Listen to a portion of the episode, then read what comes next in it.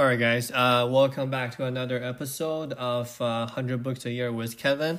Uh, today, we're going to continue our detour, a very, very long detour. Um, and I, I'm not going to chat about um, neuroscience today. I think we're going to do a detour of the detour.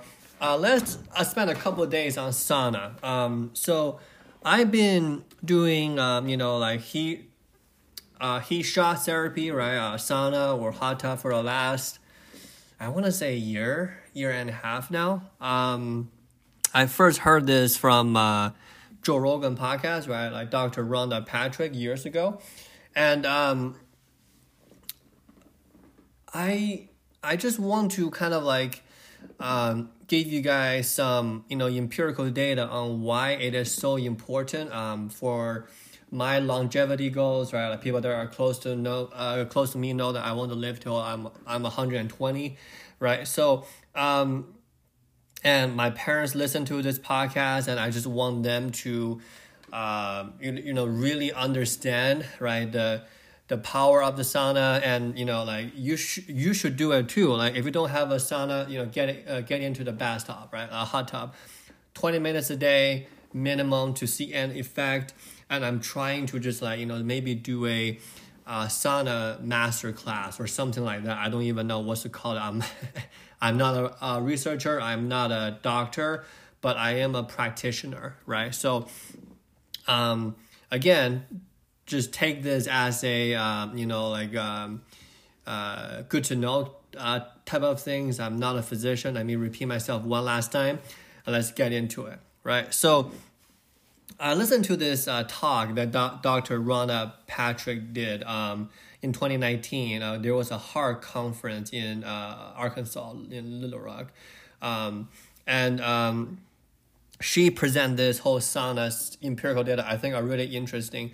Um, most of this data are actually coming from Finland uh, because uh, Finnish sauna is the hot steam one, right? The infrared is um, uh, the one that they use uh, thermal uh, radiation to kind of heat you up. But um, we're all talking about Finnish sauna, and we're gonna kind of compare and contrast between infrared sauna and Finnish sauna a bit later.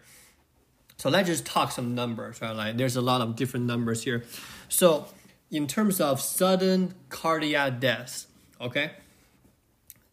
Uh, if you compare the people that uses sauna once a week to a uh, people that uses sauna two to three times a week, there's a 22% lower in sudden cardiac deaths. If you compare the, the one time a week, like for all of the further conversation, we're gonna compare the people that use sauna one time a week to the two to three times a week to four to seven times a week. Okay, so the baseline is one times a week. So in terms of sudden cardiac death, if you use the sauna four to seven times a week, compared to one times a week, your sudden cardiac death dropped from uh, to about 63%. That is a huge drop, right? So what we notice across the board, I'm gonna give you guys more data after this, but across the board, we are seeing a dose dependent effect. What does that mean, right? So a dose dependent effect means that the frequency increases and then the effect increases the positive effect, and then the longer you do it per dose, there's more effects as well. So there's an upward trajectory of the duration as well. Right now, if you just do a one 11 minute session, your risk of sudden cardiac death dropped by 7%. If you do more than 19 minutes, right, that is kind of uh, let it cut off point 20 minutes, and you're going to have 50% less uh, of uh, sudden cardiac death. Okay, so that is based on just the sudden cardiac death perspective. What about coronary health disease, uh, heart disease, right? So if you use the sauna two to three times a week compared to one times a week, 23% lower in coronary death disease. If you use it four to seven times a week compared to one time uh, a week, drop of 47%. What about strokes, right? Two to three times a week, drop of 14% chances of getting a stroke.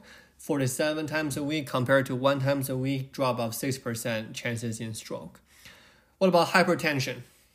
Right, 47 uh, times a week, drop of 50% risk of hypertension.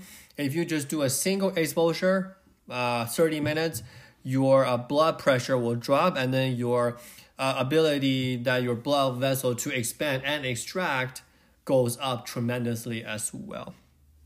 So those numbers are very very interesting, right? So in this context, their testing parameters are very simple. They're testing a Finnish sauna, uh, you know, like hot water on rocks kind of a situation, or you know, a steamy sauna, if you will, the traditional kind. They're testing it at 174 degrees Fahrenheit, about 79 degrees Celsius, and uh, 10 to 20% humidity. Okay, uh, infrared sauna is okay, but they don't really become that hot. And for me, I just want I don't want to like you know like thermal radiation kind of like uh, laying on me. And you do need to uh, stay in there for longer because it's not as high of a temperature. Uh, for infrared sauna, it's not uncommon. You need to be there for you know like an hour or something like that per each time, right? So why why are we having this type of good positive reaction to um, this type of um, we can say health benefit the reason is is our physio- physiological response to heat so this is where our um, the idea of the heat shock protein comes in so whenever we exercise our body gets hot right? So our body produces heat shock protein. Same thing. Uh, we have a, a skin temperature increase, and then the blood, uh, you know, uh, flows from our organ to our skin, so we can, you know, encourage sweating, right? So cool our body down. Now our heart rate goes up during this process as well. In the sauna, or when we when we're um, exercising, right, it can go up to 150 beats per minute and then it really increases our cardiac output. And in a sense, a sauna actually mimics um, aerobic um, aerobic activity, right? So there's actually some a study done that claimed that 25 minutes in the sauna have the similar uh, effects of 25 minutes on a bike, right? So in a sense that sauna can really improve the heart rate variable, uh, uh, variability as well, right? Meaning that it like let uh, let's say we uh, encounter somebody or some a stressful event and our heart just start bumping, right? And you need to have your heart not going to failure whenever you're you know encountering those you know um, black swan events if you may so heart rate variability is a good thing it's good to have it in, increase right? So from a general pers- perspective, right? Why, you know, like I'm using sauna or hot tubbing in the winter to kind of treat it as a longevity uh, cure. The reason is that the man who uses sauna two to three times a week have a 29% drop of all cause mortality. 47% have a 40, 47 times a week sauna user can have a 47% lower uh, in terms of all cause mortality. So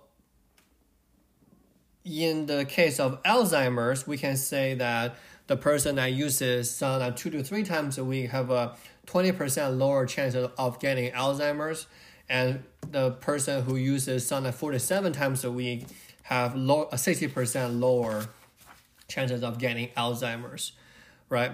So today, let's just call it right there. I'll just give you guys a lot of numbers, give you guys a lot of, um, you know, uh, kind of like physiologically why this is, you know, causing um, kind of like just list off the benefits. Tomorrow, we're going to dive into exactly what is a heat shock protein and then exactly what can we do to improve it and give you guys a little bit of the background of uh, heat shock protein.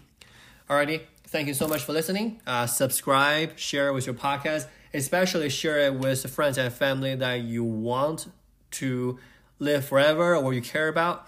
Get them sit in the Finnish sauna 20 minutes a day and you can get one on Amazon for like 120 bucks. That's the one I, I, I that I'm using currently.